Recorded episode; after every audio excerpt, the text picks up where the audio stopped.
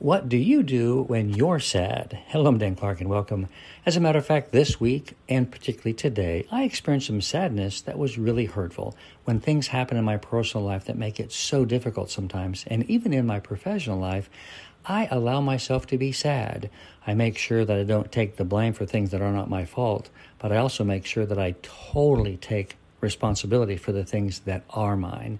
Remember, I believe that I create my world, and when my world isn't going the way that I want it to, I take total responsibility for it, and I allow myself to be sad. And to my sadness, I make sure that someone in my world knows that I'm sad, and I share it with them so that will help soothe some of those things that are happening on the inside of me. Relationships are very important when you're sad. I love you. I'm Dan Clark.